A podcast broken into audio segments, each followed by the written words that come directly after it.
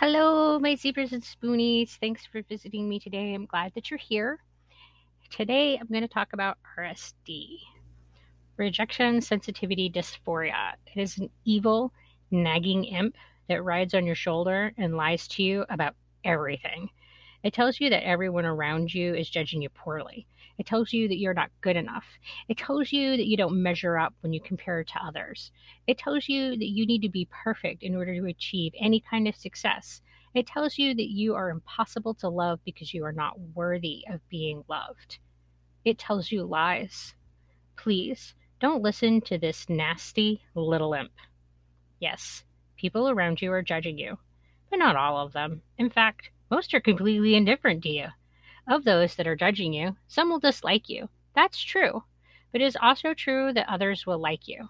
No matter what you do, what masks you choose to wear, or what dances you choose to engage in, some people will judge you well, and some people will judge you poorly.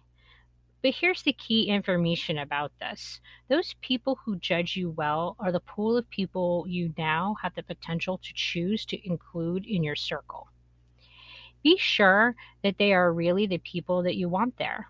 And how do you do that?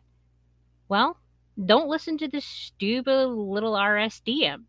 Don't turn yourself down or beating your beat yourself up. Say what you think. Express what you feel. There will be the people who can't handle you and who don't like what they see, and that's okay. They aren't the people that you need in your life anyway when you let the world see your authentic self, those people who judge you positively will be the people of your tribe.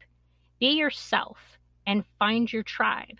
Please, don't listen to this nasty little imp. It's true that when compared to others, we will often fall short, but it's also true that we will excel and shine too. Humans are complex and messy creatures, and no one is good at everything. And when we compare ourselves to others, there will be those people that are good at things that we're bad at. But the RSD imp fails to point out that there are also those people that are bad at things that we're good at. This is a blessing if we choose to let it be one. We can choose to celebrate the greatness in each individual around us. We can choose to go to the people who are good at the things that we wish to improve upon, and we can learn from them. We can choose to bless those around us with the gifts that we have. Celebrate in the diversity and the dynamic chaos that is humanity. There's so much beauty within all of our colors. So please, don't listen to this nasty little imp.